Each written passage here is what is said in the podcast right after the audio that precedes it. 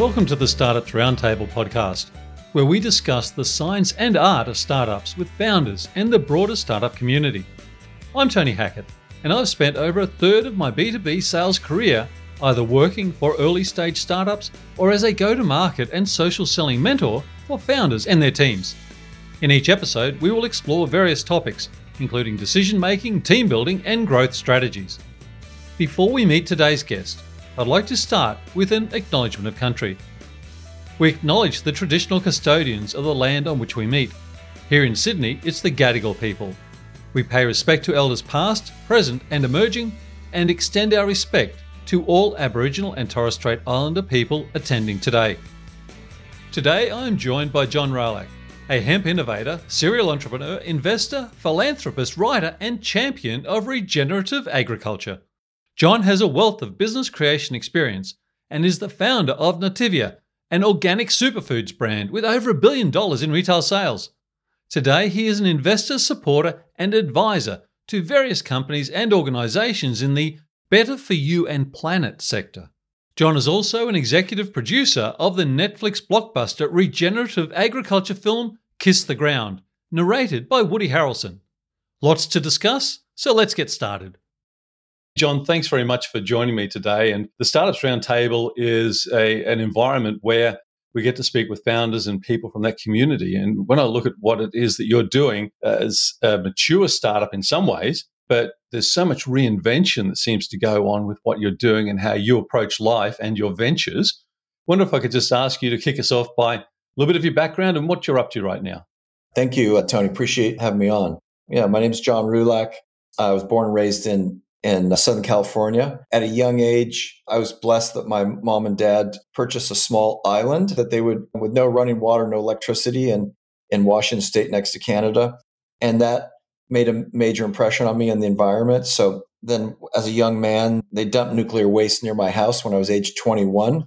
That kind of set me off in a, a kind of my life's journey for the last many decades of how do we live on this planet in a more sustainable, what I, I, like to use the term regenerative way. Conserving, I remember my, I think back in 1987, I started a company called Harmonious Technologies. Our tagline was conserving resources to improve quality of life. And that kind of, you could put a lot of the projects that I've been working on since then under that banner and trying to work with mainstream society to see that protecting nature is a good business. Unfortunately, that isn't kind of how the planet operates for better or worse. One of the things I did was I I made 500 hemp bars back in 1999 as a food company. Didn't have any idea really where it would go. I called it Nutiva, the nut of sativa. It was a hemp seed company. And uh, that worked out pretty well and ended up adding coconut oil. And uh, we sold over a billion dollars worth of organic foods, 20 years, 10 years in a row, Inc. magazine, fastest growing companies. And then I stepped down as CEO four years ago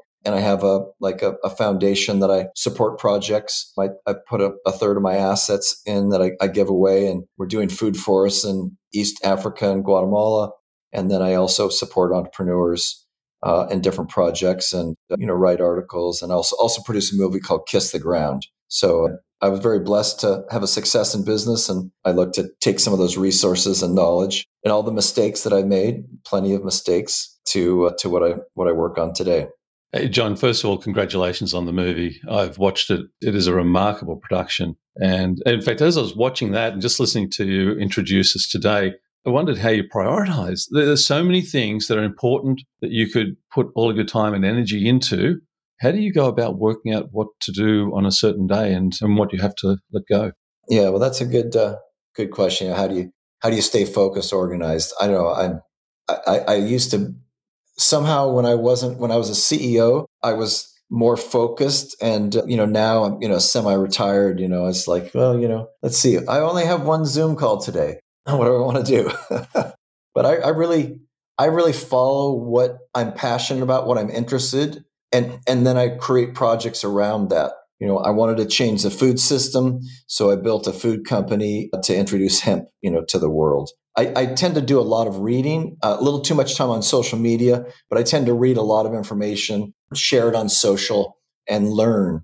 I think that's the one thing that I've seen a lot of successful entrepreneurs and leaders, no matter what you're doing, it's just a constant learning to, you know, as understand to learn. So I like to learn new new subjects. Uh, Um, right now, I've had to learn about agroforestry and food forests. So, and we have we've set up 2,000 food forests working with with groups in Guatemala and East Africa. That was one of my one of my uh, startups this last year. It's a it's a nonprofit project. So, yeah, learning is important.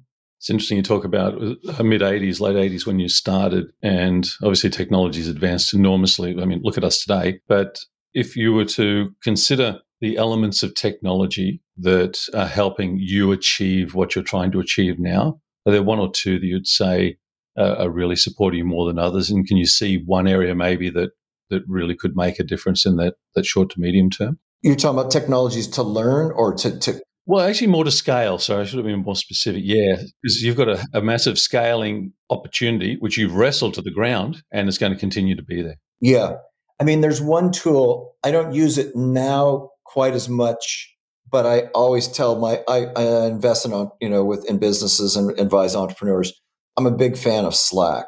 And I, I, I started up a, a hemp CBD company about, about three years ago and I really don't think I could have organized it so well without it. I really, you know, it's basically just organized texting. It allows you to, if you set up the categories right, your team can be, can communicate with each other, but basically you got to say no emails. I don't know, you know, like, like you can't have send any emails in between the in, in company. And then the CEO or, or whichever department you're running, you just can look and you can see what everyone else is doing.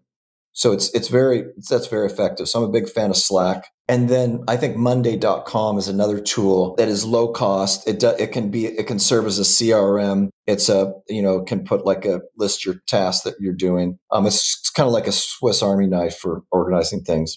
We end of the day, people do business with people, and people like to do business with people that they like to hang out with or be around. And it's and that's a challenge for entrepreneurs. We want to get shit done and we sometimes are frustrated being around people who don't get shit done. And not everybody is going to be at the same speed or intensity as the entrepreneur. And so working on your own self, your own leadership, I think is really important.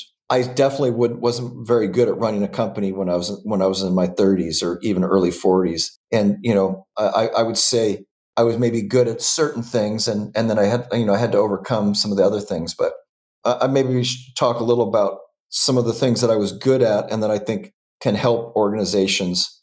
One is is focus on the why.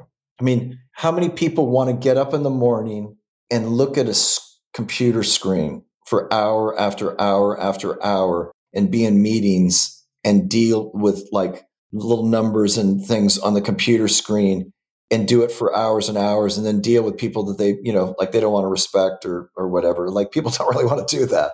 But if you can focus as a company leader on the why, and for us as a, the, the, the Tiva, the food company that I founded, our focus was to revolutionize the way the world eats. So yeah, we did sell organic food. We put coconut oil in a jar, but a lot of people sold coconut oil in a jar. Why were we the number one?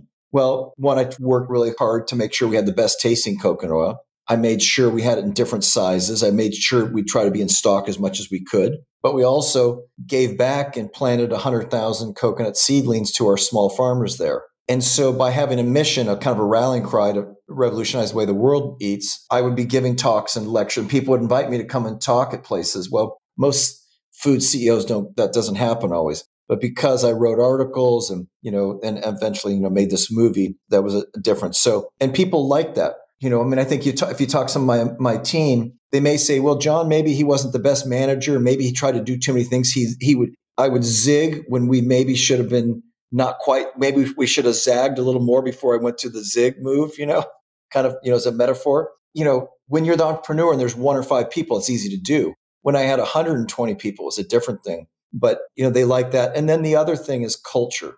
I just had an intuitive sense. I remember, I remember reading when I was at about 15 people, I was like freaked out. I said, we're going to have 100 people in our company and I'm not going to know who they are.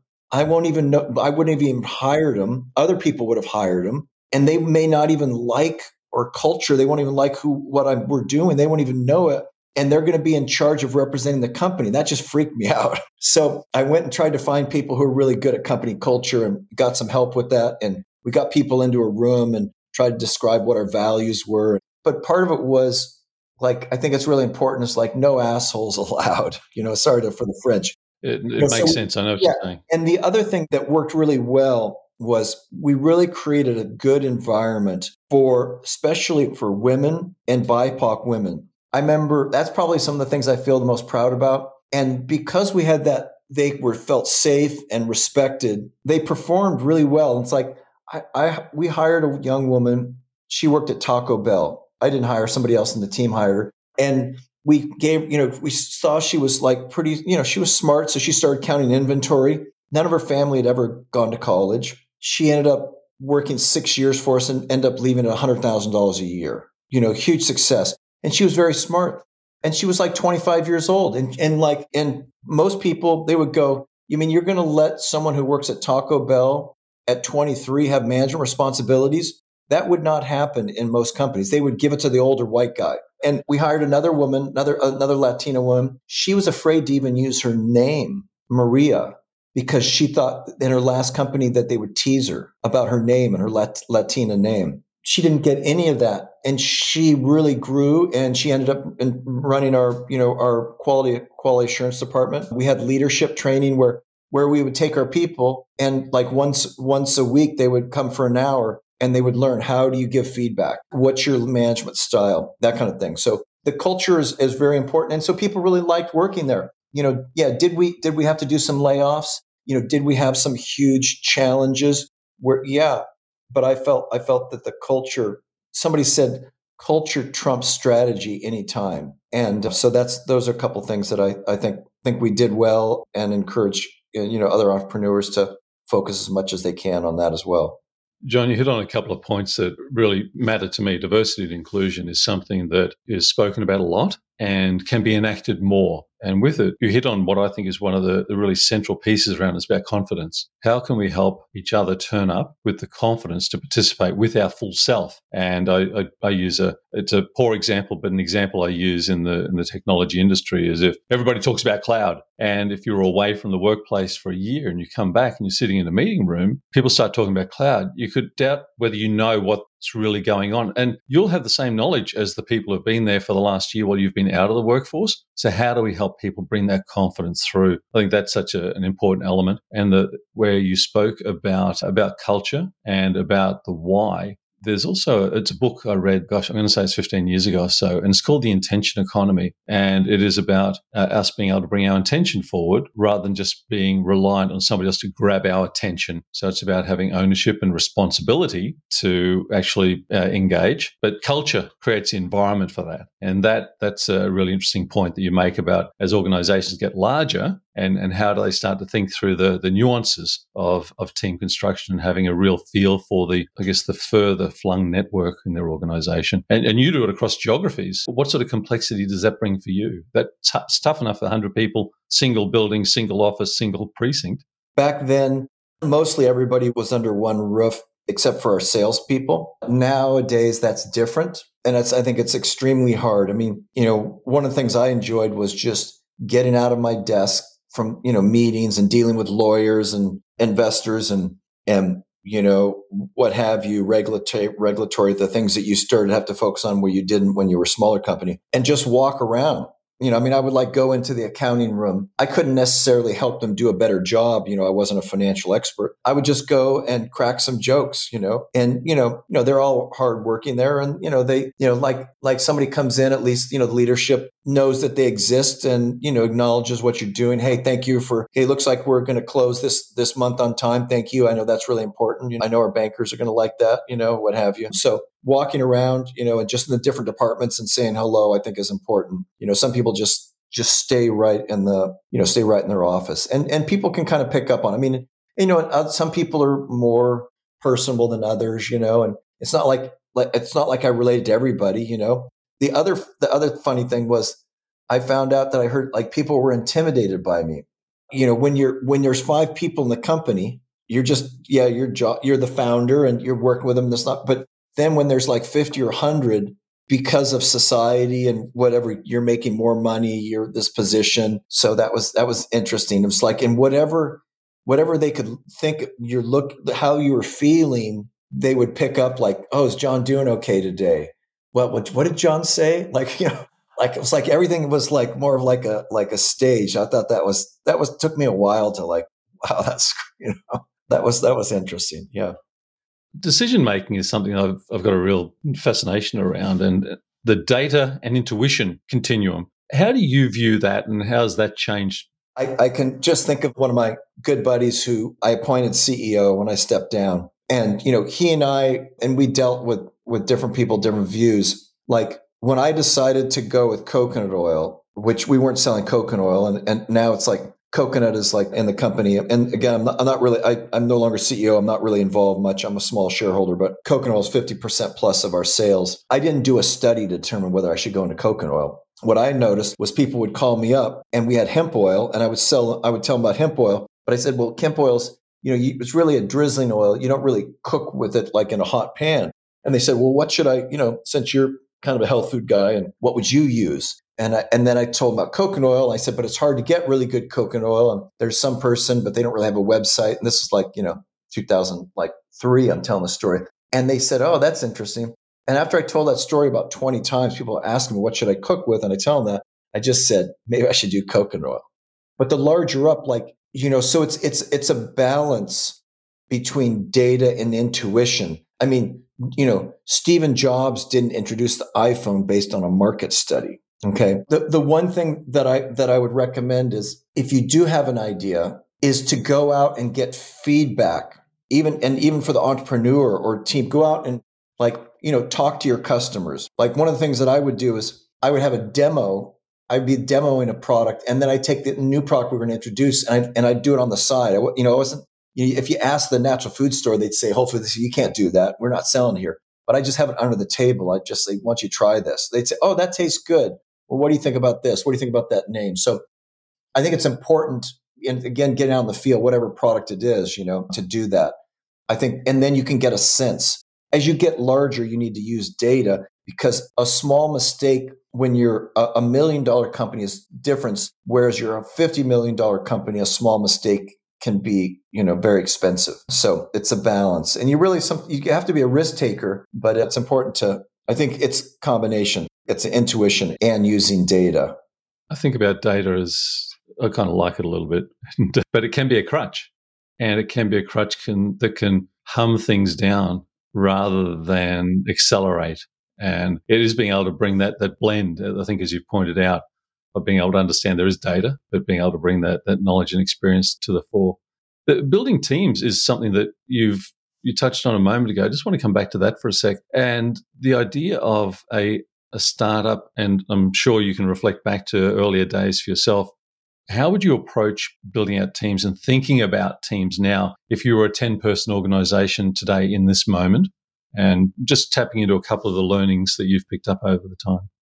I used to go to these conferences for like fast growing companies. And there was a, there was a, a guy who was the CEO of a, I'm trying to remember, it's what the name of it is. It's like, it's like, like contractors for hire. You can hire independent contractors around the world. They were based in San Jose. I can't, they, they went through a couple name changes, but he described that there's three phases that business entrepreneurs go through. The first phase is you're in the jungle with machete. So the people you hire, like you don't want to hire someone who is good at working at a, a billion dollar organization. So you need someone like, oh, there's a problem here you know like i hired a guy who was i would call him my machete guy he could jump on the on the forklift he could talk to the distributor he could talk to a customer and he could do all of that. He was a machete guy. Then at a certain point, you have to leave that. And the next phase is you need to leave the jungle and you need to get on a four wheel drive and you're going to drive down like a dirt road. But the machete guy was, he was not that person for me. And so I had to let that person go. And then I hired someone, you know, that would be better on, you know, to driving a four wheel drive. And you're still going to be kind of, it's kind of a little ad libbing, but you know, if you don't pay too much attention, you could go off the road, but you know, you could go off the road a little. And then you get to a point, and then that can be can can be good. Then you get to a point maybe where, you know, different businesses could be different levels. It could be 50 million, it could be 100 million a year. And then you're now you're on the Autobahn. And imagine on the steering wheel at the Autobahn at 120 miles an hour, and you introduce, you have, you go, oh, I could do this. I could introduce this product, or I could I could do something and a slight move wipe out the company. And each of those three phases requires different people. And one of the hardest things for the entrepreneur when you're going through that is the people who helped you get to that next level, who put in their blood, sweat, and tears.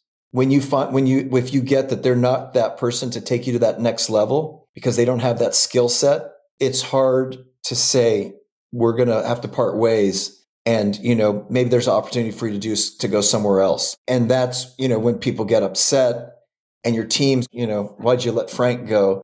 And that's that's where leadership isn't always so fun. It's a little lonely at the top but uh, that's part of that and at the end of the day if you keep that person and they're not good at that phase they're going to impact others. And it's going to be so it's so it's really best for the organization and ultimately better for that person to find that next level. But we're not dealing with robots we're dealing with people and humans and the struggle. And you know we spend more time with people at work than people spend sometimes with their with their wives or partners. John's a, an unplanned almost perfect segue into a question i like to close with and it's around mentors and coaches and if you were sitting with some new new founders with their startups uh, just underway now and they're looking for advice on on how to go about looking for mentors and coaches what would be a, a couple of tips that you would share that's a great question. I think it helps. I just think overall it helps to for people who've been around, they know what's coming around the bend. So having those around, you know, when you're 30 or 40, you think you know what you you think you know what you're talking about. You know, you look at Steve Jobs, he's a pretty smart guy, you know, did a pretty amazing. Well, he made some some mistakes and and you know, learned. So it's like, you know, everyone can learn. So I think it's important to find mentors or coaches that you relate to, you know, that are that can be honest and direct with you. I think a lot of times people candy coat things.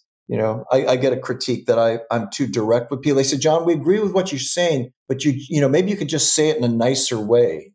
I tend to be rather direct, not necessarily hateful, but and I think that's that's part of also leadership is learning. Like my, I had a mentor once, and he told me, he says, John, what's the point of communication? I said, I don't know, what is it? He says, to achieve a desired outcome. So, you know, he says, well, you know, you need to use the, the bologna sandwich method. So you sit down with someone who reports to you, you spend a m- couple minutes chit chatting. How's your day going? Hey, I noticed this is what you've been doing. This is, this is really good. I, I got feedback from somebody on your team. They really like that. Thanks for doing that. That's the kind of things we need to show. Oh, and by the way, and then the, the thing that you want them to do that they maybe they didn't do or didn't need to do better, deliver that and, and kind of just versus hey, you know, look, you've really been messing up and, you know, you should really be better. And, and here's what I need you to do. They're, they're going to take it a little differently. You know, again, I think working on your own leadership skills is really important.